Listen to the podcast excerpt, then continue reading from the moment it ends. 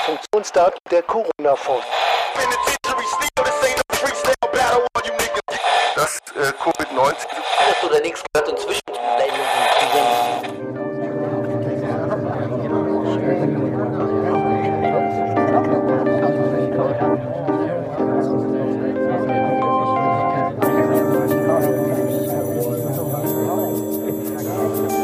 Was läuft, was läuft, was läuft, was läuft, was läuft? Was läuft, was läuft, was läuft, was Guten läuft? Tag, meine Damen und Herren. Ich bin hier mit meinem Bruder SSIA. Wie geht's dich, Jung? Was hast du gemacht heute? Gut, gut, mir geht's gut, ne? Blendend. Alhamdulillah. Nichts Besonderes. Bisschen äh, im Garten gechillt, telefoniert, viele Telefonate gehabt, wie du gemerkt hast heute. Heute Ja. hast du ja ein bisschen gewartet, ich gestern Nacht. Genau, Ja, wir haben halt unsere Zeiten, ne? Wo wir busy sind. richtig. Was hast du gemacht? Also eigentlich so dasselbe, was ich so die letzten Tage gemacht habe, seit die Sonne so ein bisschen scheint. Ich gehe raus, ich fahre mit dem Auto, verhalte mich wie ein beobachtender Jäger und genieße den Anblick von freizügig gekleideten Frauen, an denen ich mich mit Corona inf infizieren möchte. Ist das so? Ja, ich war so lange nicht draußen, Bruder. Ich weiß gar nicht, was draußen abgeht. Ja, Ist da noch so? Also ich muss ehrlich sagen, die Frequenz ist noch sehr niedrig im Verhältnis zu äh, so wie es sonst ist, aber auf jeden Fall ist es lohnenswert rauszugehen. Du siehst auf jeden Fall einige Menschen draußen, die natürlich ein, eine gewisse Distanz zu dir pflegen, aber bei manchen von denen ist der Anblick halt schön und allein dafür lohnt es sich besser wie zu Hause rumsitzen und die Wand anzuschauen. Ja, verstehe ich. Es wird ja auch, wenn wir Glück haben, wir werden diese, diese, diese Folge hier wieder das Thema Corona anschneiden müssen, weil ganz ignorieren können wir es nicht. Äh, Es beeinflusst fast alles, worüber wir reden könnten. Und es scheint ja irgendwie Besserung in Aussicht zu sein. Ich habe jetzt auf dein Update unserer, Hau unserer Hauptquelle gelesen. Zahlen gehen zurück. Warte, ich lese mal richtig vor. Angela Merkel, bald wieder Schule. Und ja, irgendwo stand auf jeden Fall, dass die Zahlen wieder zurückgehen, der Infizierungen. Und äh, das ist ja mal ein gutes Zeichen. Das heißt, wenn wir damit rechnen können, dass es im Sommer wieder losgeht, mit äh, so den meisten, dann glaube ich, könnten eine Menge Leute vor ihrer, vor dem kompletten Bankrott noch bewahrt werden. Also einige sind ja jetzt schon raus, ein paar werden noch unterwegs fallen, aber dann nicht alle, nicht dieser Komplett-Go, weißt du, dieser Riesen-Go, vor, Ja. vor, vor dem alle gewarnt haben. Ja, deswegen, also das ist auf jeden Fall eine gute Nachricht. Soweit. Ja, ich habe auch gehört, dieser, äh, ich sag mal, Verdopplungsprozess sich verlangsamt hat. Irgendwie ist es jetzt so, damals war es in der Anfangszeit irgendwie so, dass die Zahl sich alle 2,8 Tage verdoppelt hat. Und jetzt sind wir irgendwie bei, oder alle zwei Tage oder irgendwie sowas, und jetzt sind wir bei 11,8. Das heißt, diese, ich sag mal, diese Maßnahmen, die äh, haben anscheinend etwas gebracht, was zumindest die Infektionsrate angeht. Ja, definitiv, definitiv hat das was gebracht und äh, bis jetzt muss ich sagen, Alter, also es waren ja, ich hab ja gesagt, viele Leute, unter anderem mein äh, legendärer Nachbar, waren ja viele Leute da auch unserem, aus unserem Freundeskreis so oder Bekanntschaftskreis, die ja, hart diesen Verschwörungsfilm so gefahren sind, wo man dann auch manchmal reingerutscht ist und so dachte, fuck, Alter, ist das jetzt echt so, Mann? Weißt du, wird das jetzt wie in so einem Film oder was, Alter? So, da kommt das Militär und übermorgen gibt's gar keine Bullen mehr, Alter. Wir haben es nur noch mit. Absolut. Teilweise sogar berechtigte Gedanken, sagen wir mal. Ne? Also ich meine, diese Gedankengänge darf man ja wohl haben, wenn man in der Wahrnehmung solche Bilder sieht oder keine Auf jeden Ahnung. Fall, ich glaube, die hat auch jeder irgendwie Ja. ein bisschen so gehabt, so. Vielleicht ja? gibt's da auch einen gewissen Wahrheitsgehalt dran. Warum sollen da auch immer die Leute zweifeln? Ich finde, dieser Begriff Verschwörungstheorie drängt diese Thesen direkt in eine so Hokuspokus-mäßige Richtung und nimmt dem so die Ernsthaftigkeit oder die Substanz. Weißt du, was ich meine? Obwohl viele Dinge auf argumentativer Basis äh, auch teilweise belegt sind.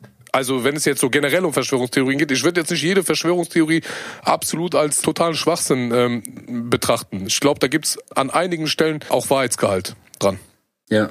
Also es gibt ja eine Theorie über dieses Wort Verschwörungstheorie, dass äh, man das äh, Wort Verschwörungstheorie dafür einsetzt oder auch so aufgebaut hat über die Jahrhunderte, Jahrzehnte, whatever, damit man genau, wenn jemand eine Wahrheit, die äh, bewusst irgendwie versteckt wird, äh, aufdeckt, wenn jemand die, diese aufdeckt, damit man mit diesem Wort Verschwörungstheorie ihn dann direkt für einen Clown, also zum Clown macht, so weißt du? Sobald du das Wort benutzt, ist er dann der Clown. Solange das Wort noch nicht in der Presse zu irgendeiner Theorie benutzt wurde, ist diese Theorie irgendwie noch ernst zu nehmen, weißt du? Aber sobald es dann heißt, ja, wer ist die Quelle, dieser Satz so, also diese Frage, wer ist die Quelle? Und ah, Verschwörungstheorie ist das so direkt, selbst so jemand, der das differenziert sehen kann, Genau, genau, genau. sieht den dann auch als Clown, so, weißt du? Irgendwie sieht man den als Clown, weißt du? Deswegen ist auch jeder vorsichtig damit, weil er keinen Bock hat, auch als Clown gesehen zu werden. Mir ist das am Ende alles scheißegal. Mir ging es nur drum, ich hatte keinen Bock, dass die scheiß Panzer auf die Straße kommen. Weißt du, ich dachte nur so, fuck. In dem Moment, wo ich so kurz da reingerutscht bin in meinem Kopf, war es so, fuck, wenn jetzt Panzer kommen, so, das ändert einfach meinen ganzen Business Case, so, weißt du? Das war so mein einziger Film. Ich hatte Angst um mein Geld, wenn ich ehrlich bin. Ja, ja, Mir, mir ist dann nur so wichtig, äh, wie, wie geht's dann weiter? Wie können wir weitermachen? Weil es muss ja direkt weitergemacht werden, weißt du? Mucke muss rausgehauen werden, weißt du? Studio, dies, das, weißt du? Wie sieht's aus? Müssen wir dann irgendwie durch einen Checkpoint zum Studio? Ich meine, ich kenn's ja aus Irak, so, weißt du? So schlimm ist das dann am Ende des Tages auch nicht. Weißt du, ich meine, solange du nicht zu denen gehörst, die gesucht werden von den Checkpoints. Weißt du, was ich meine? Solange du nicht zu denen gehörst, ist ja alles gut. Und ich hoffe, dass das nie in diesem Land passieren wird, weil es ja sowas schon mal gab. Ja. Aber äh, kurz kamen diese Vibes. Weißt du? Die kamen ja kurz, Alter. Wenn jeder Zweite zu dir kommt und sagt, Bruder, ich schwöre dir. Und das sind so, wie gesagt, unter anderem mein Nachbar, aber auch andere Leute, von denen ich sehr viel halte und die auch mehr als seriös sind, so teilweise Teil dieser Industrie sind, weißt du so, dieser, also dieser der deutschen bekannten deutschen Industrie sind, so weißt du, was ich meine jetzt vielleicht kein DAX-Unternehmen, aber schon so, wenn das, wenn DAX die Champions League ist, dann sind das Bundesliga-Leute, so weißt du, Bundesliga-Unternehmen gewesen, solche Leute, weißt du, wenn die, oder die reden alle so, die reden alle so. Jetzt mal ohne Scheiß, das ist mir hier aufgefallen in dieser in dieser Krise, ne? Ja, ja. Die reden alle so, Bruder. Sobald das losging, fingen alle an, Bruder, alle, ne? So auch wirklich größeren, äh, so ich kenne ja jetzt nicht viele große Industrielle, aber ein, zwei kenne ich so, weißt du? Bro, die sind die Väter dieser, wenn man es so nennt, Verschwörungstheorien. Ja. Die sind die Väter davon. Die fingen alle an mit, ja, das war klar, dass es passiert. Dieser super äh, GAU, dieser Finanziell, für diese Finanzkrise war eh so ungefähr jetzt, die war eh schon fällig. Das haben ja auch viele gesagt. Ne? Auch Ja. die, teilweise Banker, mit denen man so irgendwie zu tun hat.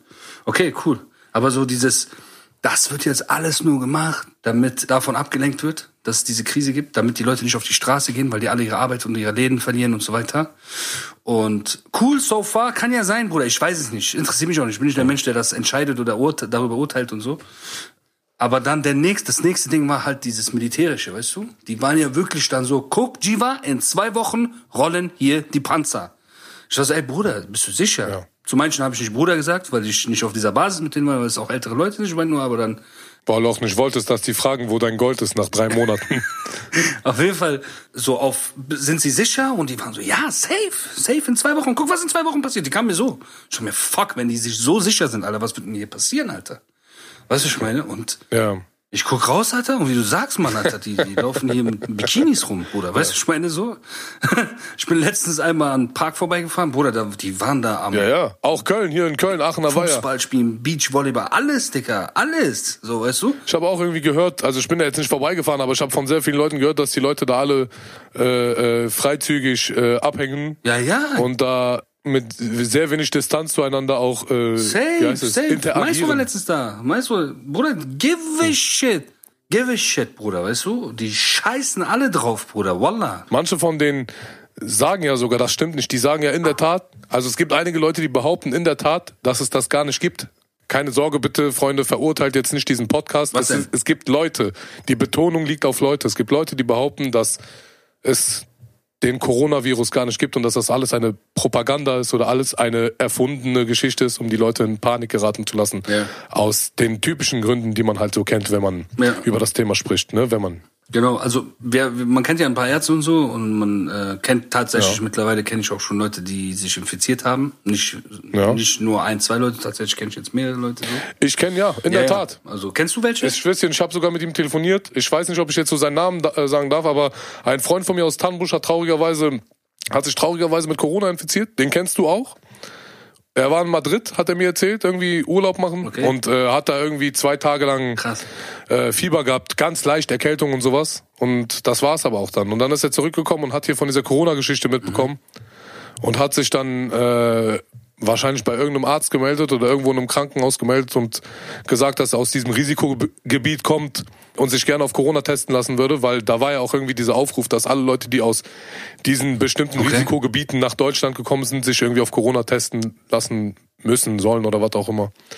Dann hat er das auf jeden Fall gemacht und die haben Ja. ihm gesagt, dass das Gesundheitsamt sich bei dem in drei Tagen melden wird, wenn er positiv ist und Mhm. wenn nicht, dann ist es in der Regel so, dass er negativ ist. Und dann hat er gesagt, er hat drei Tage gewartet, kam kein Anruf. Ist er weiterhin rausgegangen, einfach spazieren und so. Und am vierten oder am fünften Tag haben die dann angerufen und gesagt, dass der Test positiv angeschlagen hat und er in Quarantäne muss. Und dann war der zu Hause, hat er gechillt zwei Wochen, hat nach zwei Wochen wieder einen Corona-Test gemacht, der war dann negativ und dann haben die dem gesagt, dass der, dass sein Körper Antikörper gebildet hat gegen das Virus Ja. und der jetzt so gesehen geheilt sei. Aber einen Fall kenne ich auf jeden Fall. Ja. Ja, ich kenne auch ein paar Fälle so. Also unsere Stylistin, jetzt nicht die, die bei deinen Videos war, wir hatten eine neue danach jetzt. Die hat auf jeden Fall was gehabt. Und dann noch jemand im Bekanntenkreis, so Familien, Bekanntenkreis, da hat's die ganze Familie erwischt. Krass. Und ja, da hat's die ganze Familie, also war erst irgendwie der Ehemann und dann die ganze Familie und die einzige Person, die wohl ins Krankenhaus gekommen ist, wohl einer der Jüngeren gewesen. Alle anderen waren zu Hause. Und dann kenne ich noch so ein paar andere Geschichten, die sind aber ein bisschen weiter entfernt. Aber was diese Theorien angeht, ich glaube, die Theorie, worauf sich die meisten stützen, ist nicht, dass es das nicht gibt, sondern dass es das gibt, aber dass das nicht schlimmer als eine andere Grippe wäre. Genau, und Ne? Das ist so das, was die meisten sagen. Und der, der Hype drumherum, dass die ganze Wirtschaft weltweit lahmgelegt wird, würde da nicht in Relation zustehen. Das ist so die weit verbreiteste, in Anführungsstrichen, Verschwörungstheorie so, dass das nicht sein kann und deswegen da was anderes dahinter steckt. Ne? Das erzählen auch so die meisten, also das höre ich von den meisten dieser seriösen Leute, die wirklich seriös, also das sind keine Spinner oder so, weißt du, das sind wirklich Leute so, weißt du, und das ist das, was die sagen, so, weißt du, und ich frage ja auch Ärzte, die, also hier der Dr. Eren, der sagt, der, der Celik, der sagt, ja. der ist ja da, der ist ja da in der Uniklinik in Köln, ne, wo, da, wo, wo die zuständig sind dafür, und der sagt auch, da geht auf jeden Fall, da ist, da passiert auf jeden Fall viel, so, und das gibt's auf jeden Fall. Was so Ärzte dann immer wieder sagen, was ich von denen höre, ist halt, dass diese Rate, wie krass das ansteckt. Dieses so mal, wie viel das ist, weißt du? Also es gibt Grippen, die, wenn eine Person die hat, Ja. hat nach einer Woche haben das vier Personen, weißt du? Also steckt da vier Personen an. Es gibt Grippen, wo du nach einer Woche eine Person ansteckst, und also im Schnitt, weißt du? Und dann gibt's Grippen, wo du im Schnitt nach einer Woche, keine Ahnung, zehn Personen ansteckst. Und dieses Corona Ja. war wohl Ja. wie das letzte, so zehn Personen. Und jetzt versuchen die das einzudämmen. Und das ist das Gefährliche an dieser Grippe, sonst wäre das kein großer Unterschied zu anderen Grippen. Whatever. Also der Kollege von mir, der das hatte, der hat mir auch äh, gesagt, als ich ihn gefragt hatte, wie waren die Symptome, beschreib mir die mal, meinte der wirklich, keine Ahnung, dafür- das ist jetzt keine universelle Antwort natürlich, aber bei ihm war es so, dass er dass seine Symptome wesentlich leichter waren wie bei einer Grippe und wie bei einer Erkältung. Das Einzige, was er gemerkt hat, ist, dass er irgendwie nicht richtig schmecken konnte. Also den Geschmack, sein Geschmackssinn war irgendwie nicht richtig da und sein Geruchssinn. Nur wenn er eine Zigarette geraucht hat, hat so eine, inte- intensiv an der Zigarette gezogen hat, hat er das Nikotin so ein bisschen wahrgenommen, geschmeckt oder was auch immer. Aber das sind so, ist auch auf jeden Fall ein sehr spezielles äh, Symptom. ja, auf jeden Fall. Also Ja. es soll wie eine Grippe sein, ne? Wie eine Grippe so. Ich leite, ich leite dir mal jetzt was über WhatsApp weiter. Ähm, das ist auf jeden Fall interessant. Ich habe hier ein Bild von einem Freund von mir geschickt bekommen. Das ist ein Laden in Köln. Ich glaube, aus dem Bild kann man irgendwie ein bisschen entnehmen, dass es sich um einen Friseursalon handeln könnte. Und der hat das wirklich, nachdem er aufgefordert wurde von der Stadt, seinen Laden schließen zu müssen, hat er das, also diese zwei Zettel hat er dann an die Fensterscheibe von seinem Laden geklebt. Und guck mal, was da drauf steht. Ich lese es mal vor. Coronavirus-Zahlen. Und er hat dann da Stichpunkte aufgelistet. Ja. Das sind einzelne Punkte. Ich sage immer Punkt und dann lese ich den Satz vor. Ah, Entschuldigung. Coronavirus- Coronavirus-Zielen. Ziele steht da. Coronavirus-Ziele. So, auch noch Zielen mit N am Ende. Ja. Das ist Das, das, das fickt schon die gesamte Ja, das, das fickt schon die ganze Sache direkt, weißt du? Er kann doch nicht in der Überschrift, Alter, er Coronavirus nicht zielen. Coronavirus das klingt wie zielen. eine, das klingt wie eine Coronavirus-Firma. Coronavirus zielen ich war gerade voll gespannt, kennst du? Aber jetzt ist so. Auf, also die, eine Firma, die den Impfstoff herstellt sogar. Keine Ahnung. Naja, Coronavirus Zielen. Er meint natürlich damit Ziele. Punkt. Ja. Eine neue, also du musst dir vorstellen, Köln, einfach so irgendwo, ich glaube in Ehrenfeld, einfach so draußen. Punkt. Eine neue Weltelite-Regierung. Punkt. Die erste psychologische Krankheit. Punkt. Virus gleich Ablenkung der Menschheit durch Massenpanik. Punkt. 5G gleich Überwachung Schrägstrich Kriegswaffe. Punkt. Complete menschliche Isolation. Das ist dann wie bei den deutschen Rappern, diese, äh, wenn die die englische Sprache und die deutsche Sprache mixen in ihren Rap-Texten, um auch diese Zielgruppe anzusprechen. Er wollte natürlich nicht nur die erwachsenen Leute damit ansprechen. Also complete menschliche Isolation. Das könnte für, übrig- übrigens für einige Leute ein, ein guter Songtitel sein für ein, für ein 60 BPM Trap Beat. Auf jeden Fall der nächste Punkt. Geld abschaffen, Schrägstrich virtuelles Leben und verdienen. Punkt. Krieg unter Menschen gleich Egoismus, Hass, Punkt, Punkt. Der nächste Punkt. Selbstbewusstsein zerstören. Punkt. Irgendwann Zwangsimpfung, Ausrufezeichen. Punkt. Grundrechte weggenommen durch Ausnahmen, Situation gleich Virus, Ausrufezeichen. Ich bin nicht verantwortlich für die Grammatik, Freunde. Ich lese nur den äh, Text ab. Punkt. Unsere menschliche Rechte werden offiziell weggenommen. Punkt. Wir werden durch Medien manipuliert. Punkt. Die Menschheit wird abgelenkt und währenddessen achten wir nicht auf das wirkliche Problem. Gleich die Regierung. Punkt. Wir müssen zusammenhalten. Punkt. Liebe über Angst. Das ist der letzte Punkt. Was ist deine Haltung dazu, mein Bruder Chata? Ja, das ist eine äh, grammati grammatikalisch unkorrekte, aber es ist eine äh, Zusammenfassung Gefühlen, würde ich sagen. von wenn du äh, Corona, wenn du Coronavirus und Wahrheit bei YouTube eingibst, Genau. kommen genau, Genau. also sind das die Titel Genau. aller Videos. genau das alles. Nur dass das ein Happy End hier hat mit dem Genau. mit dem, mit dem letzten Satz Liebe über Wobei Angst. Liebe über Angst So. auch ein äh, Titel von einer Beauty-Bloggerin sein könnte, die über ihre, äh, neue, ihr neues Schminkprodukt berichtet. Ja, also was soll ich dir sagen? Das sind so genau die Dinge, über die alle reden. Ne? 5G, das habe ich eh immer noch nicht richtig kapiert, habe ich noch nicht richtig gelesen, so was da Sache ist. Aber ja, die erste psychologische Krankheit, das ist dann auch so ein Punkt, wo ich denke, du Idiot, so, weißt hättest du lieber gar nichts geschrieben, weißt du? So die erste Psycho Sehr weiter Begriff auf jeden psychologische Krankheit. Ähm, Sehr dehnbar. ja, ja. Und complete menschliche Isolation. Ja, also vieles von den Punkten ist ja schon längst so. Ne? Also irgendwie die Rechte werden weggenommen. Grundrechte sind ja teilweise Genau. jetzt weg oder eingeschränkt. Ne? Es ist ja, ist ja tatsächlich so. Was, was ich interessant finde an dieser ganzen Situation, man ist ja hier aufgewachsen, ne? Und alles war immer frei, alles war immer fortschrittlich, so hier allgemein im Westen, ne? Und äh, das ist ja so das Terrain, auf das, auf dem wir uns bewegen seit äh, Jahrzehnten. Und wir sind das ja auch gewöhnt, so, weißt du? Wir sind ja auch Teil dieses westlichen Kapitalismus, so. Äh, und ähm, äh, und äh, ja, wie gesagt, es ist alles sehr frei. Man hat seine Rechte, weißt du, man kann machen, was man will, so fast, ne? So, solange es irgendwie keinem schadet, keinem anderen. Und darauf war man auch immer sehr stolz, weißt du, hat das auch immer sehr verteidigt, wenn es hieß so, ja, die die äh, Telekommunikationsdaten so dürften abgehört werden, weil vielleicht gibt's Terroristen und so. Dann war das immer so Riesenaufschrei, so nein, im Parlament waren alle so, das geht nicht, das gegen unsere Ja. so Rechte und so, das geht nicht, Datenschutz, bla bla bla, so, weißt du? Die haben sich nicht mal getraut, Leute abzuhören, so, weißt du, wegen, obwohl wirklich Terrorgefahr teilweise da war, so. Und man dachte immer so, was muss passieren, ne? Das, also es gibt nichts auf der Welt, was da, was dafür sorgen kann, dass die Menschen akzeptieren, Ja. dass denen das mal weggenommen wird, weißt du? Das ist unmöglich so, weißt du, weil das ist so, ist ja, Ja. auch echt, vor allem in Deutschland, sehr hart erkämpft alles, ne? Sehr hart erkämpft, so die Geschichte und so. Und jetzt ist das passiert durch diesen Virus, ne? Ist ja klar, so, irgendwie. So, es wird einem erklärt, ey, hör mal zu, alle werden krank und viele sterben, also bleibt alle zu Hause. Aber wie locker alle damit klarkommen, ich finde das krass. Ich hätte es nicht erwartet. Also ich hätte gedacht, ey, die Leute sagen, ey, nein, Mann, ich gehe raus, mir scheißegal. Oder ich mach das oder ich mach meinen Laden wieder auf und so. Aber keiner, ich habe von keinem Fall in Deutschland gehört, wo jemand irgendwie trotzdem seinen Laden aufgemacht, so fuck it und so, mir ist egal und so. Nichts. Weißt du, was ich meine? So alle scheißen drauf. So ist ja okay, ist ja gut so. Ich werde jetzt hier zu nichts aufrufen oder so. Aber ich finde es interessant. Ich hätte das so nie erwartet. Und jetzt mittlerweile ist echt der Punkt so, Ja. Man hat sich so leicht dran gewöhnt. Weißt du, ich meine, Bruder? So leicht. Natürlich, an, an Freiheitsentzug gewöhnt sich der Mensch nie. Ne? Das ist so ein Instinktding. Das haben wir alle im Knast so gem- gemerkt. Man gewöhnt sich zwar an die, an die Umstände so, aber man hat die Freiheit immer im Hinterkopf und, und, und hofft darauf. Sonst würde man das gar nicht schaffen so. Und das ist jetzt gerade auch bei allen so. Alle leben, alle sind gerade ruhig und leben damit, weil Ja. äh, die wissen, bald wird es nicht mehr so sein. Weißt du, was ich meine? Sobald ist wieder alles wie vorher.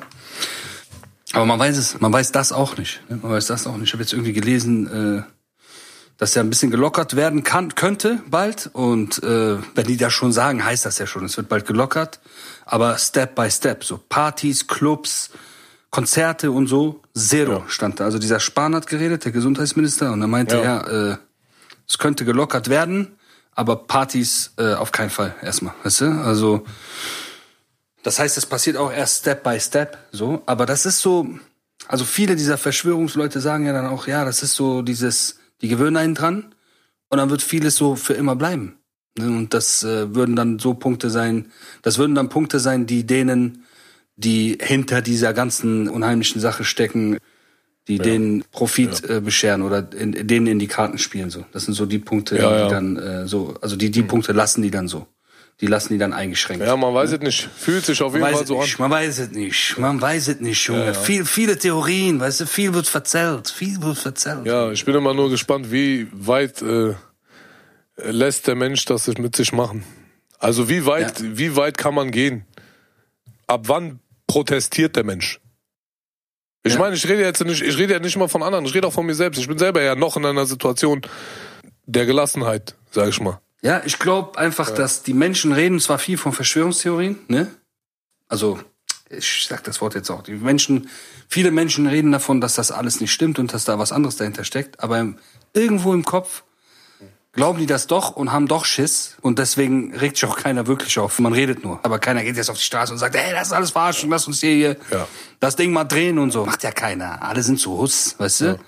Deutschland ist ja eh ein entspann- entspanntes Land da, so, weißt du, wir sind ja alle sehr entspannt hier, egal was passiert. Aber so, selbst in Frankreich, wo die wegen jedem Kack direkt, äh, wo du direkt Riots hast, so, ne, so überregional, selbst da, weißt du, also anscheinend glaubt man das schon so. Viele tun nur, glaube ich, so, dass sie es nicht glauben. Und ja, ich habe meiner Mutter erzählt, ne? Mit diesem so, ey, so viele Leute, so, das sind seriöse Geschäftsleute, die ich länger kenne oder auch äh, größere, also Großindustrielle aus der Nachbarschaft und so, die erzählen alle, ja, das ist so, das ist äh, Dings, das ist nicht, äh, das kommt nicht von der Krankheit und äh, das ist alles Verarschung, das ist damit äh, hier, das gibt Ja. einen riesen Finanzkollaps, der ist vorprogrammiert, bla bla bla. Meine Mutter hat da einen Satz gesagt, damit hat die das ganze Ding eigentlich äh, erklärt für mich. Meinte, ja, alle Leute, die das sagen, sind Leute, die viel Geld haben. Weil die Geld verlieren werden. Weißt du? Die ganzen Leute, die so auf der Straße so, weißt du, was ich meine? Die, die, die juckt's eh nicht. Kennst du das? Weißt du noch, als wir damals auf der Ja, Straße. normal, weil, weil für die sich in deren Realität nichts verändert. Ja, ne? da ändert sich nichts. Als wir damals unter, ich habe ja von diesen Krisen gar nichts mitbekommen. Nie. ja. Die haben immer von Krisen geredet. Ja, du musst ja vorstellen, 2008 gab es ja auch mal eine Finanzkrise. Ich Ja. kann mich null daran erinnern oder beziehungsweise in meiner Realität, inwiefern sich das ausgewirkt hat auf mein Leben Genau. oder sowas. Bei mir, ich kann mich nie an einen Moment erinnern, an denen irgendwas anders war wie sonst. Genau, genau. Und das ist jetzt wohl wieder so, nur dass wir jetzt zu den Menschen gehören, die, bei denen sich dann tatsächlich was ändern würde. Ja. Wenn man irgendwie Kohle auf der Bank hat und da was passiert, so dass die Banken irgendwas äh, enteignen oder so oder was auch immer für Theorien es gibt oder für Gesetze. Und äh, ja, aber es ist echt so. Ja, viele Banken haben ja schon mal zu, ne? Da kriegt man ja schon äh, bisschen Angst. Ja, ja, auf jeden Fall. Auf jeden Fall. Andererseits, ne, abgesehen von diesem ganzen Verschwörungskram, ist es ja auch so, was ist denn die logische Qu Konsequenz von dem, was hier gerade passiert? Die logische Konsequenz. Alle machen, alle, alle Läden machen, also der Einzelhandel zum größten Teil macht pleite, so, außer Supermärkte und so. Aber die meisten Gastronomien gehen pleite, Clubs gehen pleite, andere, keine Ahnung, Möbelgeschäfte gehen pleite, alle gehen pleite gerade. Ne? Das passiert ja, das ist ja Realität, das ist ja Fakt, das ist ja kein Verschwörungsgelaber. Ne? Ja. Es gibt diese Hilfen vom Staat, diese Kredite. Ne? Ja. Da ist es aber so, dass äh, die, die es am dringendsten brauchen, oft nicht bekommen, weil das ja die Hausbanken äh, abwickeln für den äh, Staat sozusagen, also für die KfW Bank. Und die Hausbanken habe ich jetzt schon bei Freunden mitbekommen, die äh, Gastronomen sind, die, die, denen wurde diese Hilfe äh, abgelehnt, weil die keine gute Bonität hatten. Krass. ja, ja, weißt du? Und da hat die Regierung sich wohl auch schon abgefuckt drüber. Die meinte, ey, wir machen dieses Hilfspaket hier, damit genau die Leute Hilfe kriegen. Aber die Hausbanken gehen jetzt auf Bonitätsfilme so, weißt du? Krass. Und ja, und das ist ja ein Spiel mit der Zeit. Meint, bei Leuten geht es, bei Gastronomen geht es um Tage. Weißt du, da geht nicht so, ja, okay, sie kriegen den Kredit in drei Monaten. Die brauchen den jetzt, Mann. Wenn die den übermorgen nicht haben, ist vorbei. Ist vorbei. Ja. Weißt du, was ich meine? Ich kenne viele Freunde oder viele Leute, die diesen Kredit beantragt haben, diese 9000 Euro meinst du, ne? Nein, nein, nicht die 9000 Euro. Ach so, okay. Die Warum? 9000 Euro ist was anderes. Das ist dieses Freiberufler-Ding. Ah, okay. So, das kriegt dann auch jeder, ne? Das kommt, glaube ich, auch direkt vom Staat. Ja. Das, nee, das wird auch über die Hausbank beantragt, keine Ahnung, wie auch immer. Aber es gibt ja dieses, äh, der Staat hat ja Kredite freigegeben, sozusagen. Also so einen Kreditrahmen freigegeben für Unternehmen, die jetzt Schaden haben und die jetzt irgendwie das nächste halbe Jahr gar keine Einnahmen haben. Zum Beispiel ein kleines mittelständiges Unternehmen kann dann irgendwie so eine halbe Mio oder Mio sich leihen. Ja. Ne? Und äh, das sind dann KfW-Kredite. Ja. Die leihen sich das von der KfW und dann wird das irgendwie, dann müssen die das erst in zwei Jahren anfangen zurückzuzahlen. Weißt du? Und dann auch mit niedrigen Zinsen. Das war der Plan der Regierung. Okay. So Krass. Teil, also sowas, weißt du? Und das haben voll viele beantragt, weil mit 9000 Euro kommt ja äh, ein großes Restaurant mit 20 Kellnern, kommt doch mit 9000 Euro nicht weiter. Das bringt dir, Nee, nee, bringt nee, dir nee. zwei Tage was oder nicht mal einen Tag und dann diese 9000 Euro sind ja so eher für Freiberufler. Genau. Und, und diese Kredite auf jeden Fall, bei denen ist dieses Problem. Bei denen ist teilweise dieses Problem, nicht überall, aber ich habe von ein paar Leuten gehört, die meinten, hey, die kommen ja jetzt auf einmal mit Bonität, Mann. Ich bin ja hier mit dem Laden kurz vor Bankrotten, die sagen, hey, du hast keine Bonität. So, aber das ist, wie gesagt, nicht von der Regierung, das kommt von den Banken. Zu diesen 9000 Euro hatte ich eine äh, folgende Information. Ich habe gehört, also anfangs habe ich gedacht, diese 9000 Euro für die Freiberufler ist mehr wie so eine äh, Hilfeleistung, damit die irgendwie über die Runden kommen und ihre Miete zahlen können. Vor allem für Künstler, die irgendwie von niedrig bezahlten Konzerten leben und irgendwie denen jetzt die Konzerte ausfallen durch die Situation und die ihre Miete nicht zahlen können. Keine Ahnung was. Und irgendwo anders habe ich da mal erfahren, dass die 9000 Euro eigentlich nur dafür vorgesehen sind, um Investitionen zu tätigen, die den Betrieb in dieser Corona-Krise weiterhin instand halten. Und das muss man auch per Rechnung und Trallivalli am Ende nachweisen. Da wird auch jemand kommen, der das prüft und so weiter und so fort. Ich kenne auf jeden Fall viele Freunde von mir oder viele Leute, die das einfach so beantragt haben. Die haben auch die Kohle ganz schnell bekommen, zack. Und da ist jetzt die Frage, wie gehen die Menschen mit diesem Geld um? Ja, also 9000 Euro geteilt durch 5,7 ist Ja, ja, also am, am Ende des Tages gibt's Freiberufler, die, die, äh, keine Ahnung, jetzt sagen wir mal, äh, ein, äh, ein Filmkomponist oder ein, ein Gitarrist so, der Berufsgitarrist ist so, der, der muss die Miete seines äh, Studios zahlen. Das kann er ja wohl nachweisen noch, dass er irgendwie seinen Studioraum da zahlt. Weißt du, und dass er sich Seiten kauft für seine Gitarre, weißt du? Also ich glaube, das, das wird schon automatisch so sein, weißt du? ja Oh, ähm, worauf ich eigentlich hinaus wollte, ist Reality Check, so, Verschwörungstheorien hin oder her. Eine Menge Companies gehen ja gerade pleite. Ist ja Fakt so. Das sehen wir im nächsten nahen Umfeld. Das sehen wir äh, auch überregional. äh, Das sehen wir in den Nachrichten. Das hören wir von überall. Ist ja auch logisch, dass gerade viele pleite gehen. So, weil die zu haben und keine Umsätze machen. ja Und äh, was ist die logische Kon Konsequenz davon, Sio? Was ist die logische Konsequenz, wenn, keine Ahnung, ein Großteil der, äh, ein großer Teil der, des Einzelhandels und auch nicht nur des Einzelhandels, auch des Großhandels gerade am Arsch geht so, weißt du? Oder teilweise kompletter in Industriesektoren, so wie jetzt äh, das Live-Geschäft so. Live-Geschäft, Clubs und so. Was geht denn da ab? Also jetzt eine Firma, die irgendwie acht Clubs hat, ja fünf- 50, 60 Mitarbeiter und die, da ist gerade keine äh, Hoffnung auf äh, Sonnenschein. Da sieht's aus nach nächstem Jahr. Ja. Da ist ja vor, da ist doch klar, dass sie am Arsch gehen. Egal was sie machen, selbst wenn die es Ja. sich leisten könnten, wäre es dumm, jetzt zu versuchen durchzuhalten bis zum nächsten Jahr. Das Einzige, was Sinn machen würde, wäre das Ding zumachen. Alle, die Company zumachen. Weißt du, was ich meine? Ist doch Ja, schwer absolut, bis nächstes Jahr das.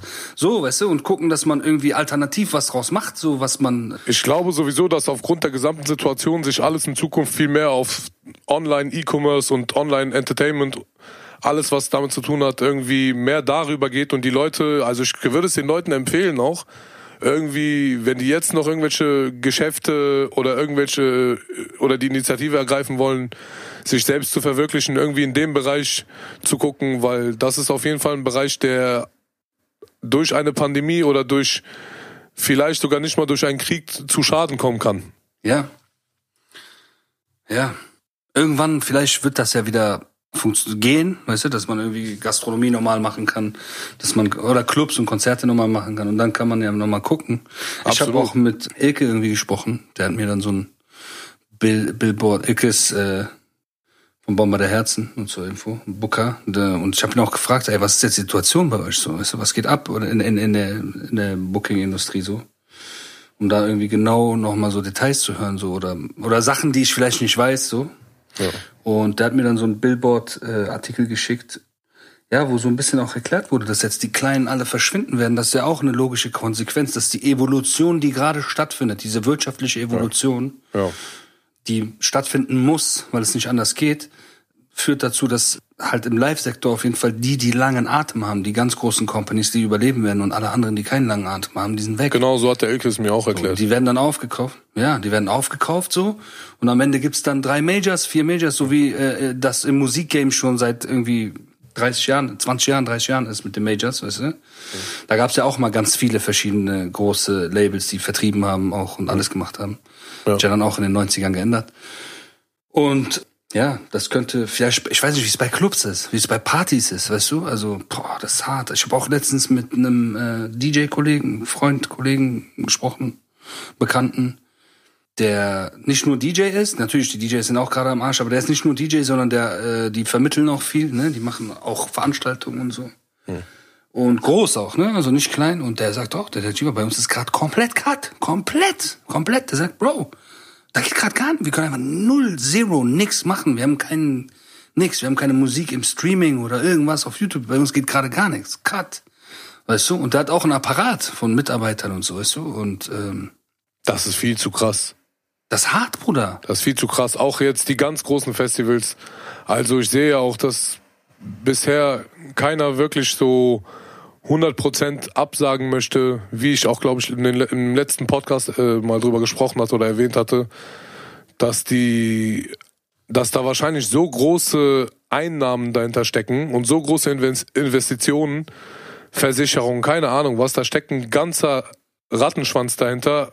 Wenn das Ding abgesagt wird, ich glaube schon, dass das wirtschaftlich groß für groß, wirtschaftlich große Einbußen sorgen kann bei den jeweiligen Veranstaltern. Und das ist das, was, was die halt die ganze Zeit hinauszögern bis zum letzten Moment. Ich kann es auch nachvollziehen, wenn ich ehrlich bin. Die großen Festivals meinst du?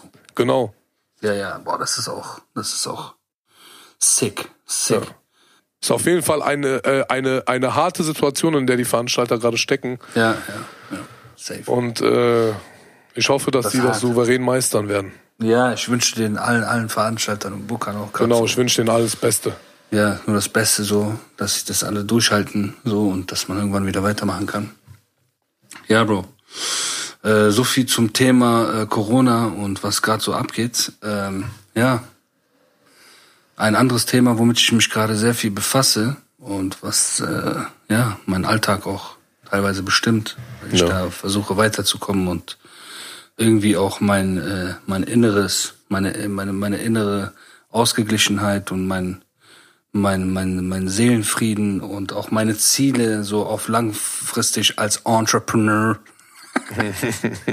ja, als äh, Unternehmer, als, als Hustler. Ich mag diese Wörter nicht, Unternehmer und Entrepreneur, also, als Hustler, ja, um mich da äh, zu entwickeln. Eröffnest du deinen Köftespießladen. Ganz genau. Beschäftige ich mich sehr mit dem Thema Köftespieß. Es ist soweit, Bruder. Es wird passieren. Es wird definitiv passieren. Ich habe es mitbekommen. Erstmal herzlichen Glückwunsch. Danke. Und meine erste Frage ist, hast du denn schon ein spezielles Köftespießrezept für die Leute? Nein, aber genau darüber wollte ich mit dir sprechen, Bruder. Und zwar, da ich weiß, dass du ja auch ein Köfte Motherfucker bist und weißt, äh, ja, lass uns drüber reden. Was macht einen guten Köftespieß aus, deiner Meinung nach? Guck mal, nur zur Info, für alle Kennex und nicht Kennex, für alle Köftespießgenießer dieser Welt. Köfte ist einfach Hackfleisch, ne? Hackfleisch entweder mit der Faust zusammengemacht zu einer Kugel, dann ist es eigentlich eine in Deutschland eine Frikadelle, eine Bulette, in äh, in Balkan ist das Cevapcici und bei uns nennt man das einfach Köfte so und äh, das kannst du an einen Spieß machen, damit das so länglich ne? und dann sieht das so aus, wie halt so ein Adana Spieß aussieht. Das Genau. heißt, Adana ist auch ein Köftespieß. Das persische Kubide ist auch ein Köftespieß. Äh, dann gibt's das arabische Kebab einfach, weißt du, was auch die Kurden essen, das ist dann auch ein Köftespieß. Aber die schmecken alle verschieden. Ja.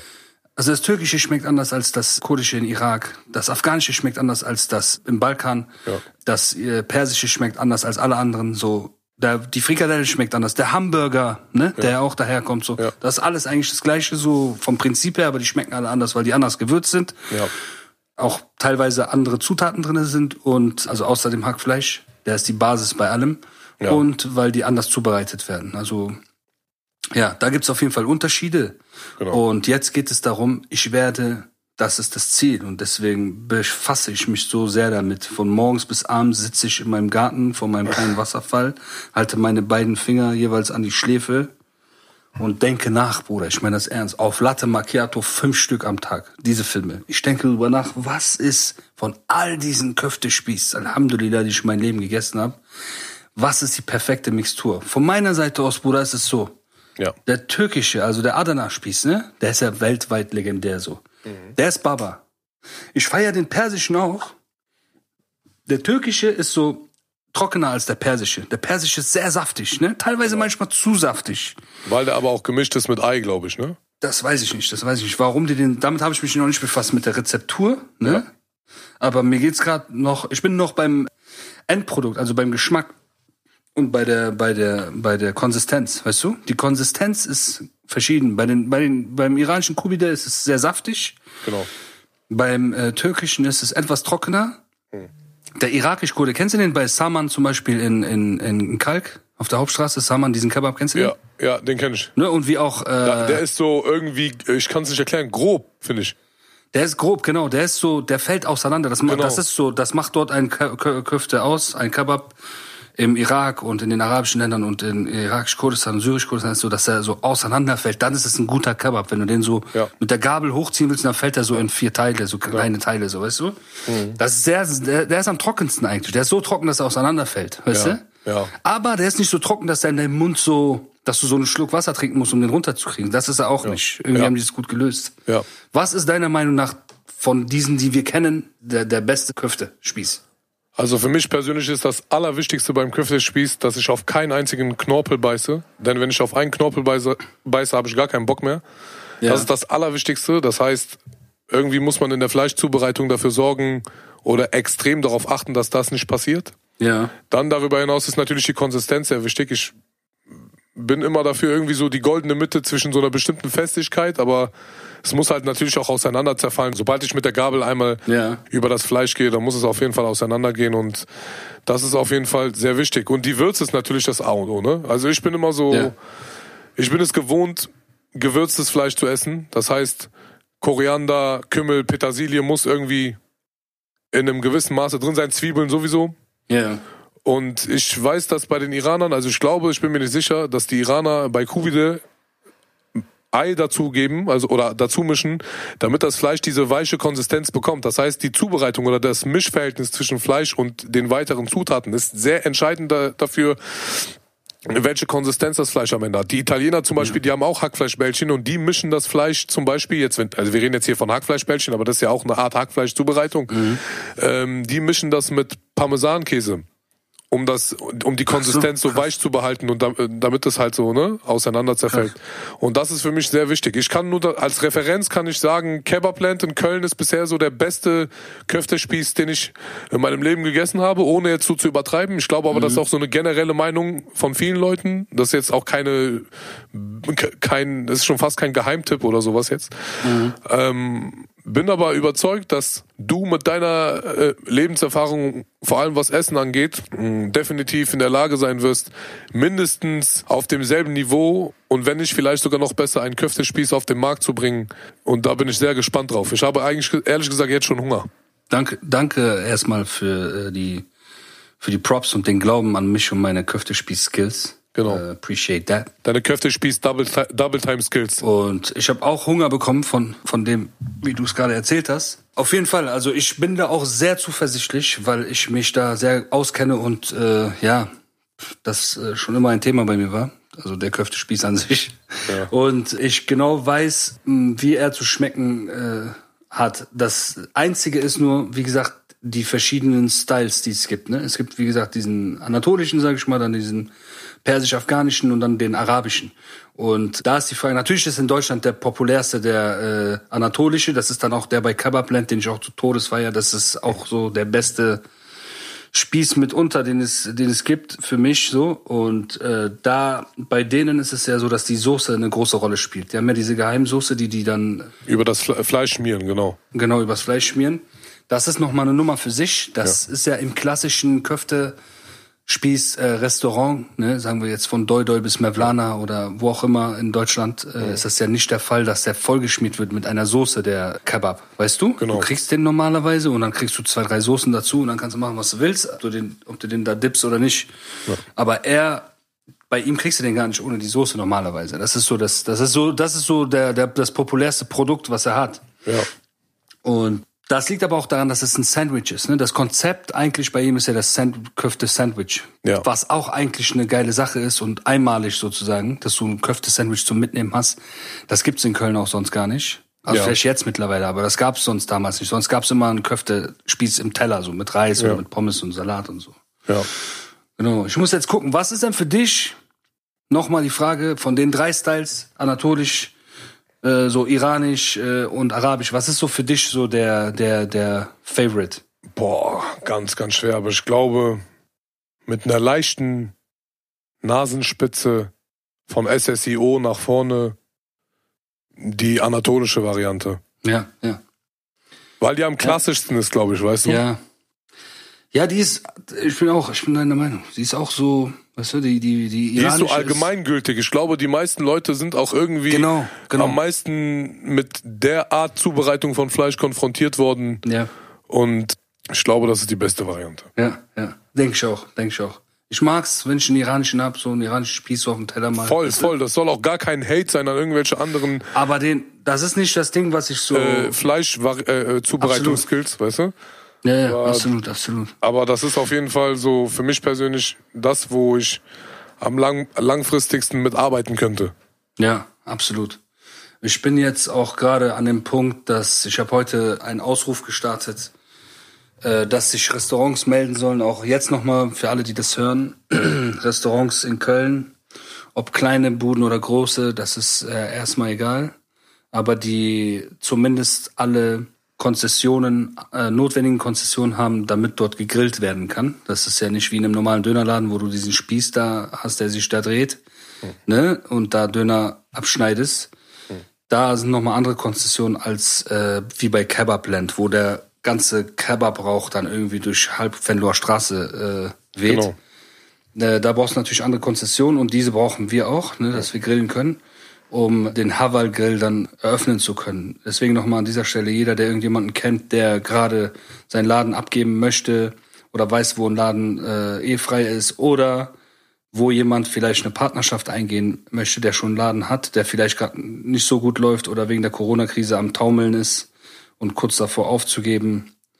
Der Köftespieß-Man ist da. Nee, Spaß. Auf jeden Fall äh, sag Bescheid. Ich habe eine E-Mail äh, info at köftespieß mit doppel s Punkt de oder com. Checkt meine Story, das, das, da steht es auf jeden Fall. Schreibt gerne alle. Das ist jetzt so mein Punkt, Zio, wo ich gerade bin. Wir suchen gerade eine Und Location. äh, ohne, ohne Ablösesumme und Rolex-Uhr, bitte. Ja, ohne Ablösesumme, ohne gar nichts. Einfach nur aus guter Herz. Und ja, ich suche gerade einen Laden. Das ist so der, das ist so der Punkt, wo wir gerade sind. Aber wir wollen auch schnell machen. Ne? Ich will, dass das schnell passiert, damit jetzt, auch wenn es länger dauern sollte mit den Restaurants, was ich nicht glaube, ich glaube, das wird auch irgendwann gelockert. Aber selbst wenn es länger dauert, dann würden wir schon anfangen mit äh, Takeaway und und äh, äh, Lieferservice, weißt du? Ja, das wäre auf jeden Fall krass. Genau. Und dann würden wir auch gleichzeitig, wenn das erste Ding aufmacht, direkt gucken, dass wir in allen äh, größeren Städten in Deutschland auch schon loslegen. Weil es ist Zeit, weißt du, es ist die neue Ära, es ist die Köftespieß-Ära. Also ich würde mir auf jeden Fall auch an deiner Stelle, würde ich mir eine All-You-Can-Eat äh, Verzehrkarte auf Lebenszeit schenken. Das ist auf jeden Fall gut äh, für deine Promo-Zwecke, weil ich habe 743.000 Follower und würde dann vielleicht einmal in einer Story deinen Laden posten zwischen 20 Stories. Ich möchte so am ersten Tag, wenn ich eröffne, möchte ich so, dass der Haval, das wird ja unser Koch drinne sein, der die Köftes äh, grillt, der wird ja so heißen, auch wenn er nicht so heißt, wird er so heißen, Ja.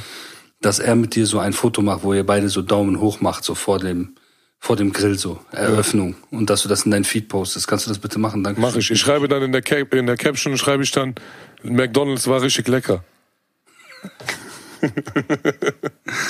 Ja, Bruder, auf jeden Fall, das ist gerade so der Film, Bruder, dieser, dieses, äh, dieses Meme, Alter, ist so durch die Decke gegangen, Alter. Ich habe keine anderen Nachrichten mehr bekommen, Bruder, egal was für ein Video wir raus, rausgebracht haben, standen in den Kommentaren nur noch Köftespieß, Köftespieß, Ich finde es auch richtig gut. Ich finde es super, dass du den, die Gunst der Zeit genutzt hast und auch irgendwie direkt angekündigt hast, daraus einen Laden zu machen, weil ich finde auch ehrlich, ganz ehrlich, das hätte schon längst passieren müssen. Köf Köfte ist für mich in meinen Augen etwas, was so allgemeingültig ist wie Döner, wie Nudeln, wie Burger, wie Pizza.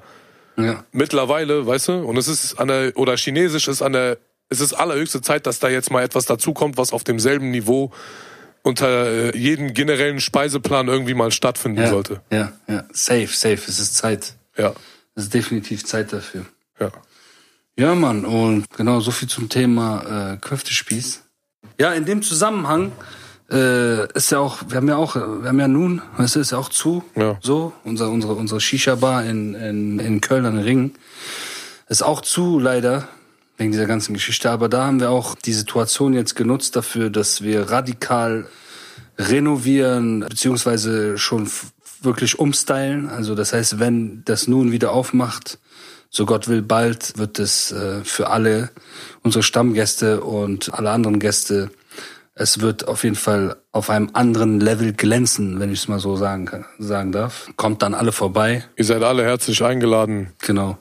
Ihr seid alle herzlich eingeladen und wir freuen uns, wenn ihr dann wiederkommt. Ja, im neuen Ambiente, im Nun. So viel zum Nun. Bruder, eine andere Sache, ne? Wir hatten ja letztens so ein paar Anekdoten ausgepackt und äh, mir ist eingefallen. Was heißt eingefallen? Es gab mal so eine Story über dich, äh, die mir erzählt wurde, die ich aber nie aus deinem Mund gehört habe, Bruder. Und zwar, ähm, Du weißt, dass genau jetzt meine Inf Internetverbindung ein bisschen äh, schwächelt. Bruder, ist entspannt, ist entspannt. Contra K und du. Ich habe gehört, für den Song, den ihr auf sein Album gemacht habt, vor ein, zwei Jahren. Vor zwei Jahren oder wann das war? Also so, da, das ist die Story, die ich kenne. Ihr habt, er, woll, er wollte dich auf dem Album. Und du wolltest, du hattest auch voll Bock. Und dann hat er gesagt, komm nach Berlin, ich äh, schick dir ein Ticket. Hat er ein Flugticket gemacht, Hotel, dies, das, du bist hingeflogen. Und warst irgendwie ein, zwei Tage da, bist dann zurückgeflogen. Und es gab aber keinen Song. Und der Grund war, weil ihr euch anscheinend von Anfang bis Ende nur kaputt gelacht habt. Und über irgendwelche Faxen. Und am Ende ist nicht mal ein Song zustande gekommen, aber ein paar tausend Euro Hotel- und Flugkosten. Ist das wahr? Äh, ich muss dir sagen, das ist auf jeden Fall schon etwas länger her gewesen. Deswegen, wie war das nochmal? Ich glaube, er hat mich über Instagram angeschrieben. War das überhaupt so? Nicht, dass ich jetzt irgendwie eine falsche Info in die Welt raussetze oder sowas. Aber wir haben uns auf jeden Fall irgendwie kontaktiert. Irgendwie ist das zustande gekommen. Und das stimmt. Wir waren auf jeden Fall in Berlin und da ist kein Song zustande gekommen, weil wir durchgehend Lachkeks geschoben haben auf die Zeilen, die wir geschrieben haben und generell einfach über so allgemeine fiktive Geschichten. Wir haben einfach irgendwie, so. wir waren einfach albern drauf an dem Abend und sind dann am Ende ohne, also ich bin ohne den Song und er auch, haben wir natürlich dann irgendwann, äh, sind wir dann erstmal getre- getrennte Wege gegangen und haben den Song dann später, glaube ich, getrennt, irgendwie in getrennten Studios aufgenommen. Boah, keine Ahnung, war das so? Ja, in getrennten Studios haben wir das aufgenommen und ja. Nein, Bro, der kam doch dann nach Köln. Der kam nach Köln, Der hatte eine stimmt. Show in Köln oder so und dann habe ich euch noch Studio klar gemacht für den Tag, wo ich dann auch kurz vorbeikam, Genau, weißt du noch? genau, da, da wo, äh, es gibt auch ein Foto, mit, wo ich die Gitarre in der Hand habe. Ja, ja, genau, genau, genau. Genau, genau, richtig, der war in Köln. Und da haben wir beide, ne, da hat der aber, glaube ich, nur seinen Part aufgenommen. Und ich habe später meinen bei, äh, wo habe ich ihn aufgenommen? Bei Micha habe ich ihn aufgenommen. Ah, okay, Und okay, okay. ja, auf jeden Fall, am Ende ist der Song entstanden. Ist ein sehr geiler Song, auf jeden Fall an der Stelle auch einen schönen Gruß an Contra K. Ja, sehr, sehr geiler Song geworden. Ja. Und äh, ja, das war auf jeden Fall einer der ersten Features, die ich nach langem mal wieder gemacht habe, auf die ich auch Bock hatte. Und ja. ist auf jeden Fall ein schöner Song geworden. Ja, hoffentlich sich- kommt noch mal was von euch. Vielleicht, vielleicht macht ihr noch mal was, weil das hat echt gut gepasst. Alle Ja. haben es gefeiert. Ja, ich jederzeit. habe auch sehr gefeiert so. Ja, auf jeden Fall. Äh, guck mal, ich weiß nicht, ob du dabei warst, aber du musst dabei gewesen sein. Diese, die, äh, meine ersten Konzerte damals, die ersten Qatar-Konzerte, ne? Warst du bei diesem Konzert in äh, Koblenz dabei? Äh, 2007 oder 2008? Da hatte ich nicht mal ein Album. Ich hatte nur diesen einen, dieses eine Video rausgebracht und dann gab es schon ein paar Bookings. Und dann gab es so ein Booking in, in, in Koblenz. Und wir sind doch damals immer, also für euch, für die Leute da draußen, wir sind damals immer, also 2007 oder 8 haben wir das erste Vi- äh, Video rausgebracht, so mein Video. Und da gab es so einen Hype. Und es gab Bookings und wir sind dann hingegangen und haben irgendwie immer den, dieses, den Song vom Video oder von, da war, das war ein Video mit drei Songs so, so ein Snippet-Video, haben die drei Songs gespielt und dann noch so zwei, drei Songs, die das Publikum nicht mal kannte, so. Und das ging eine Zeit lang so. Damals war Hip-Hop noch nicht so am Hypen wie jetzt, war so eine sehr schwere Zeit für Hip-Hop, so, sagen wir es mal so. Aber es gab hier und da ein Booking, so in einem Hochzeitssaal Ja. oder in irgendeinem anderen Venue. Und äh, wir wo fanden die es auf Leute sitzen auf Stühlen. wir fanden es auf jeden Fall lustig so. Wir haben es gefeiert so zu der Zeit und sind dann hingefahren, aber immer so mit 30 Mann. Weil wir keinen Plan hatten. Wir waren ja äh, frisch äh, aus dem Viertel und waren es gewohnt, immer so jeden Menschen, mit dem wir äh, aufgewachsen sind, immer bei allem dabei zu haben. Man kannte es ja nicht anders so als Jugendlicher aus dem Block. So alle waren immer dabei, egal was man gemacht hat. Und Ja. bei den Konzerten war es dann genauso. Da musste je, wurde jeder mitgenommen, weil sonst wäre wär der ein oder andere dann auch beleidigt gewesen, so aus dem Freundeskreis, so, hey, mich hat er nicht mitgenommen und so. Und dann waren wir immer so mit 30 Mann. Ja. Und einmal waren wir so mit 40, glaube ich, so, weil ja dann auch ab und zu Leute aus dem Viertel kamen, die meinen, ey Bruder, ich hab gehört, du gehst so auf Konzerte und so, so rappen, was geht ab, Bruder? Kann ich nächstes Mal mit meinen zwei Cousins mitkommen und so? Na klar, Bruder, komm einfach mit, kennst du? Ja. Und damals war es ja so, die haben so Gage gegeben. Damals war so 1,5, 2 Mille, weißt du? Ja. Bei geilen, geilen, so krasse Gagen waren so 3 Mille in, in, in der Schweiz und so, 4 Mille mal. Ja. Und, und die Gage war dann immer weg. Also auf dem, Rück, auf dem Rückweg war die Gage schon aufgebraucht für alle Friends und Family, die dabei waren, so. Und da war dieses eine Konzert in Koblenz. Weißt du noch, Bruder? Warst du dabei, Bruder, wo einfach kein Mensch im Publikum war, Bruder, außer der Veranstalter? Boah. Wo dann, guck mal, Bruder, da war ein Konzert, wir sind da hingefahren. Und wir Bruder. aber so abgegangen sind, als, wär da, als wären wir auf dem Rock am Ring Festival. Ja, ja, und dann sind unsere Jungs, genau, da sind so so, okay. 30, 40 Jungs von uns, die mit dabei waren und Mädels so, sind doch ins Publikum gegangen. Und wir haben dann einfach für die gespielt, weiß nicht mehr. Und alle sind voll durchgedreht, voll durchgedreht. Und wir sind auch auf der, weiß nicht mehr, wir sind auf der Bühne voll besoffen, auch voll durchgedreht. Wow. Als wäre, wie du sagst, das wäre Rock am Ring, Bruder. Ja. Wir waren auf jeden Fall ganz wild auf Crystal Meth. Also wir haben so krass. getan, als hätten wir Crystal Meth genommen. Und ähm, das Krasse ist, das erinnert mich auf jeden Fall an einen anderen Auftritt. Und zwar war das unser erster Auftritt in Bonn am Brückenforum, wo wir natürlich dadurch, dass wir sehr emotional geladene südländische impulsive Jungs aus der Straße sind, äh, und das erste Mal so auf der Bühne waren und Aufmerksamkeit und Zuspruch von den Leuten bekommen haben, war das natürlich ein so euphorisches Gefühl, dass unser Freund auf die Idee kam, mit seiner Gaspistole einfach in die Menge oder in die Luft zu schießen. Und die Leute sind alle aus dem Saal gerannt. Das ist auf jeden Fall ein sehr, sehr krasses Ereignis gewesen. Äh, dieses Konzert, das war unser allererstes Konzert, war dann prägend für ja, für die für die komplette für das komplette Jahr darauf folgende Jahrzehnt alles oder nix. Es war ein Konzert, wo, wo wir gebucht waren.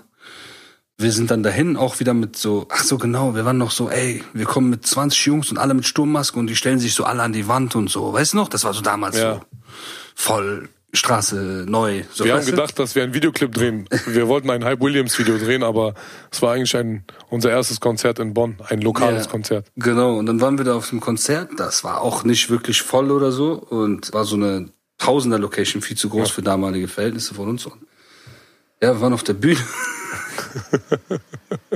wir hatten Jungs dabei, die so besoffen waren, die, wo wir, wir am Performen waren, am Rappen waren mit dem Mikrofon, die dann irgendwie, wenn ich die so neben mir angeguckt habe, die so Dance-Moves voll besoffen, so irgendeinem Mädchen im Publikum gegenüber gemacht haben, wo ich dachte, what, Alter, so, weißt du, wo ich dachte, ist der jetzt gerade am Performen oder sind wir am Performen, weißt du, aber der war so mehr auf, die waren so mehr auf so R. Kelly Sex Moves, so, weißt du, mit der Hüfte und so. komplett, komplett Chaos, die Bühne. Jeder hat gemacht, was er wollte. Wir waren dazwischen und einer von unseren Künstlern, so, jeder kann sich denken, wer das war. Auf jeden Fall, ich weiß nicht, hat dann auf einmal eine Knarre ausgepackt und äh, auf die Decke, in die Luft geschossen. In einer äh, Indoor-Venue so. Und Als Zeichen der Freude natürlich, als Zeichen, Ja, als Zeichen der Freude äh, so. Stimmungsmache, nicht Ja, auf jeden Fall, um die Leute abzuschrecken. Und das wurde dann von den Leuten falsch aufgenommen und da war er natürlich verwundert.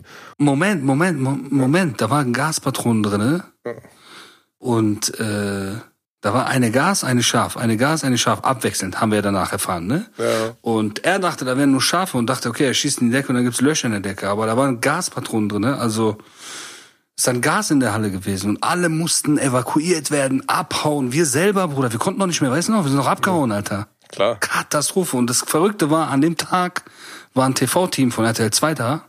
Die waren so, hi, ja, wir haben gehört, hier macht ihr Dings.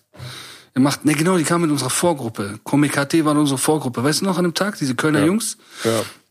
Und die kamen mit so einem TV-Team von RTL 2, die so einen Bericht machen wollten, eigentlich über die, aber die dann Zeuge dieses ganzen äh, weirden Chaos waren mit der Schießerei und so. und die waren so, hey, wer seid ihr und so, was geht denn ab bei euch und so? Ich so, ja, so, das ist unser Film, was soll ich dir sagen? Und äh, daraufhin haben wir nie wieder ein Konzert in Bonn bekommen. Bis heute. Krass, ne? Weißt du das? Ich glaube, ich habe einen einzigen Auftritt in Bonn gehabt und zwar war das in der Oh. Klangstation in Bad Godesberg zu meiner ersten Tour, zu meiner Bumsen-Tour. Stimmt, stimmt, stimmt, stimmt. Genau, aber Ja. ich glaube Aber auch, alle großen Ven größeren Venues gehören wohl dem Typen, dem das auch gehört, weißt du? ja. Und die haben keinen Bock auf uns. Habe ich gehört, keine Ahnung. Das ist ein Gerücht. Auf jeden Fall ähm, noch ein geileres, viel geileres Konzert war dann die Rheinkultur. Rheinkultur äh, ist im Rahmen von Reinen Flammen, ne? Genau. Nee, Rheinkultur heißt das. Das heißt ja Rheinkultur, Genau. ne? Rheinkultur nee, nee, ist ein Fest. rein in Flammen. Nee, rein Kultur. Rein Flammen ist was ganz anderes. Ja, ja, genau. Rheinkultur ist ein Riesenfest, wo damals bis zu einer Million Menschen äh, dahin gekommen sind als Gäste. Riesiges Fest in Bonn in der Rheinau, also so ein Riesenpark, wirklich ein riesiger Park ist das. Ne? Der geht so über einen ganzen zwei, drei Bezirke geht der. Genau. Und ist am Rhein, also am Fluss. Und äh, da war ein Musikfestival immer. Ich weiß gar nicht, ob es das noch gibt, was, äh, wie gesagt, bis zu einer Million Menschen an Besucher hatte. Und da gab es eine Stage, eine Hip-Hop-Stage. Und die hat unser heutiger äh, Labelmanager Daco, Mario da Costa, der hat die Stage gemacht, über zehn Jahre oder so. Und wir, aber Daco war damals noch nicht unser Labelmanager. Wir kannten ihn nur so aus Bonn. Ja. Und wir wollten aber gerne da auftreten. Und er hatte nie Bock auf uns. Der war so, ja, wer sind diese Kennex und so, was wollen die jetzt und so. Und äh, ja, irgendwie hat's dann doch geklappt. Dann hatten wir da einen Auftritt und ja, der ist dann äh, sehr, sehr, der ist Kult geworden in gewissen Kreisen und vor allem regional. Wir kamen komplett in weißen Leinen mit weißen äh, Hüten und äh, Gehstock und damit hatten, hatte die Crowd nicht gerechnet.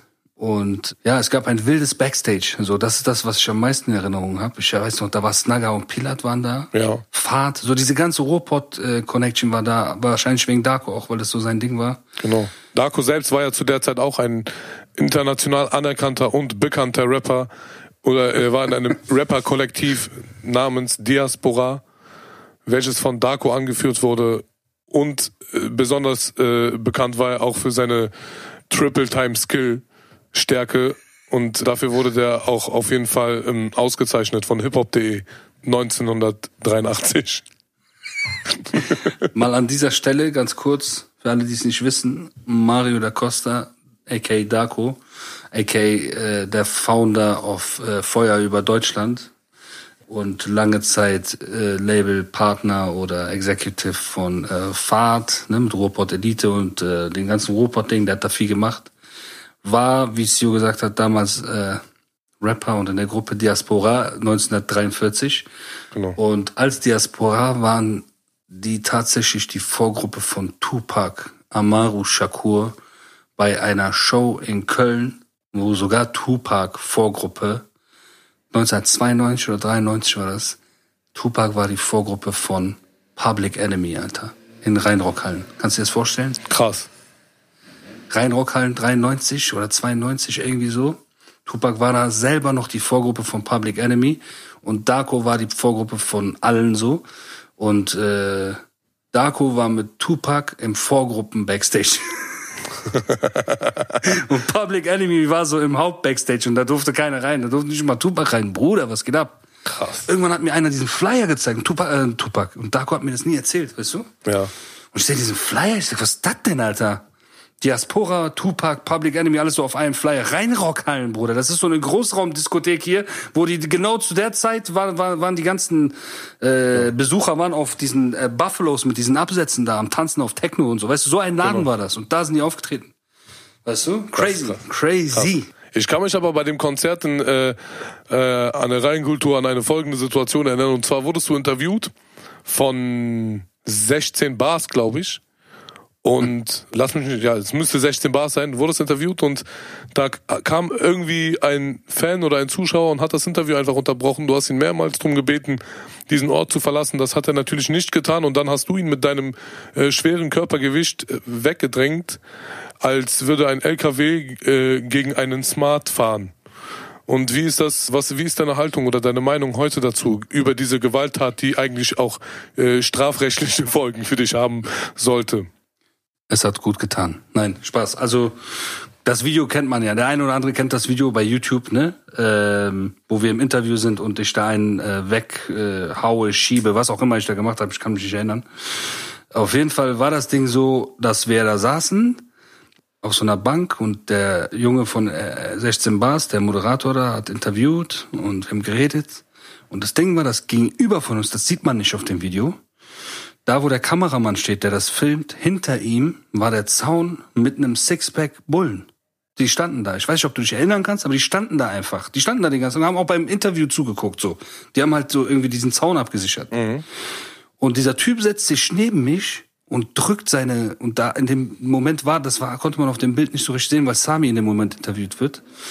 Und der drückt so sein Gesicht so, also der, der kommt ganz nah mit seinem Gesicht so an meins, so von der Seite, weißt du?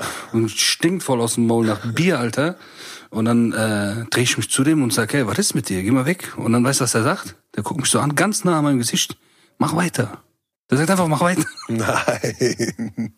Ich so, was? Also mach weiter. So nach dem Motto, mach dein Interview weiter, beruhig dich mal und so, weißt du? Aber ganz nah an meinem Gesicht. Ja, und dann bin ich halt aufgestanden mit dem Gehstock und dachte mir, boah, jetzt direkt vor dem Bullen, ey. Weißt du? Sonst hätte ich den direkt einen Ellbogen gemütlich von der Seite gegeben. Hat ja gepasst, der saß ja direkt neben mir, weißt du? Aber dachte ich, boah, jetzt mit dem Bullen direkt da vorne, scheiß drauf. Und dann bin ich ja aufgestanden, hab den äh, weggeschoben und äh, die, meinem Gehstock in sein Gesicht. Und du hörst auf dem Video, Schlägerei im Backstage-Eingang, Schlägerei im Backstage-Eingang, du hörst das. Du hörst die, die Polizistin, weißt du? Ja. Wenn du richtig hinhörst bei diesem Video, Ja. dann hörst du das. Schlägerei im Backstage, 346, Sehr 346. schnell sogar, sehr schnell reagiert. Ja, genau, genau. Ja, aber dann hat sich das wieder gelegt und die Bullen haben ja gesehen, dass der provoziert hat. Deswegen waren die auch entspannt. Und äh, dann ging das Interview weiter, ne? Das finde ich auf jeden Fall eine souveräne Und Leistung. da habe ich announced, nee, da habe ich vorhergesagt, dass du kommen wirst und Rap-mäßig alles killen wirst. In diesem Interview war das, wo ich meinte, es wird jemand kommen. Sein Name ist SSU und der wird euch alles ficken. Komplett, komplett. Ich bedanke mich sehr für diese, äh, für diese wertschätzenden Worte. Heute Gerne. immer noch. Gerne. In diesem Sinne, Assalamu alaikum. Walaikum salam.